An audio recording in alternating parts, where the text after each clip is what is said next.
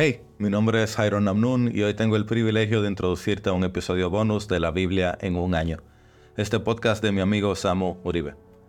Yo soy pastor de Iglesia Piedra Angular en Santo Domingo, República Dominicana, y más importante, soy esposo de Patti Namnun y padre de tres hermosos terremotos. Hoy, gracias a Dios, vamos a entrar al Evangelio de Mateo, que abre el Nuevo Testamento y nos da un buen panorama del ministerio en la tierra de nuestro Señor Jesucristo.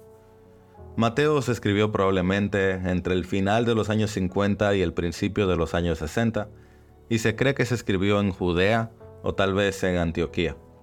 Algo interesante de este evangelio es que Papías, un discípulo importante del primer siglo, él tiene una cita importante que dice que Mateo se escribió originalmente en hebreo, y eso sería interesante porque todo el Nuevo Testamento se escribió en griego. Aunque Mateo, en verdad, si sabes algo de griego, te das cuenta que Mateo no se lee como una traducción, pero es posible. Y hace sentido también cuando tú te das cuenta que Mateo es como el Evangelio a los judíos. O sea, Mateo se escribió para que los judíos se den cuenta de que Cristo es el Mesías prometido. De hecho, si, tú abres Mateo desde el versículo 1, él te lo deja claro. Mira cómo dice esta genealogía, mira cómo él abre. Dice, libro de la genealogía de Jesucristo, hijo de David, hijo de Abraham. Así abre, empieza con una genealogía, algo súper judío, y entonces dice el libro de Jesucristo.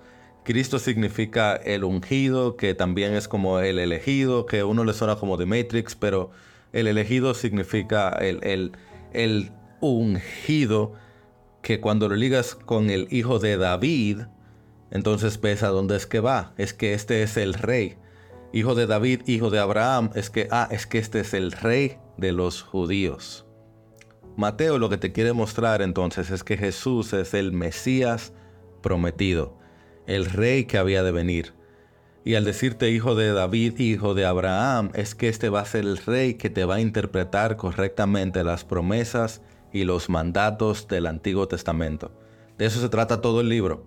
Por eso tú ves que en Mateo 5:17 Cristo claramente te dice, no piensen que he venido para poner fin a la ley o a los profetas.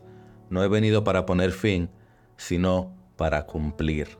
O sea, yo soy el elegido que te voy a mostrar cómo es que se suponía que tú leyeras todo el libro que has leído hasta ahora.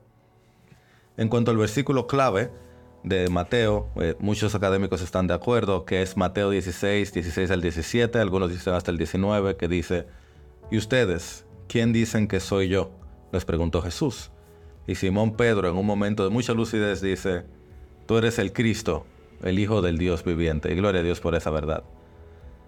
Hay muchísimo más que decir de este, pero de manera personal, este Evangelio significa mucho para mí por quien lo escribió. Ese es el Evangelio de Mateo, escrito por el apóstol Mateo, el publicano, o sea, el recaudador de impuestos y mira, cuando te hablan de un recaudador de impuestos, este es alguien muy, muy odiado por los judíos. Yo no sé qué comparación tú tendrás en tu país, pero los recaudadores de impuestos eran alguien que tomaban el dinero de sus compatriotas para dárselos a los romanos, quienes eran los opresores de los judíos. Si invitaban a alguien a una fiesta, si llegaba un, recaudador de impuestos, pues todo el mundo lo dejaba o no iba a la fiesta. Eh, los recaudadores de impuestos, cuando recaudaban, ellos ganaban dinero de eso. O sea que si ellos le tenían que tomar un 10% del impuesto, ellos pues tomaban un 15% para quedarse con un 5%. Ellos estaban en lo más bajo de la lista social y en lo más alto de la lista de los odiados. De hecho, es tan interesante esto en las eh, cuando Marcos o cuando Lucas presentan sus listas de apóstoles, ellos cuando mencionan a Mateo, ellos le llaman Leví porque con toda probabilidad ellos están guardando la dignidad del apóstol porque no quieren comparar a Mateo el recaudador de impuestos con Mateo el escritor del Evangelio. Pero Mateo sí. Mateo limpio, sin conciencia, sin problema, dice Mateo el recaudador de impuestos. Y eso a mí personalmente me ministra muchísimo. Porque la gracia de Jesús es una gracia peligrosa. Es una gracia que toma lo peor del mundo y lo hace nuevo. Porque es que Mateo, en su trabajo como publicano, como recaudador de impuestos, ese trabajo lo preparó para recordar eventos, para tomar notas, para poder conocer con fluidez el hebreo, el griego, el arameo, para poder moverse entre los romanos, para entender bien el mundo del cual él escribiría el evangelio más complejo y completo. Su identidad como judío, como cristiano, como Galileo facilitaría su conocimiento de religión, del Antiguo Testamento, poder escribir como escribió el Evangelio que es más difícil de estructurar porque él tiene una increíble cantidad de tríadas y de quiasmos y de cosas que no voy a meter aquí porque pues no es el propósito de este podcast, ¿verdad?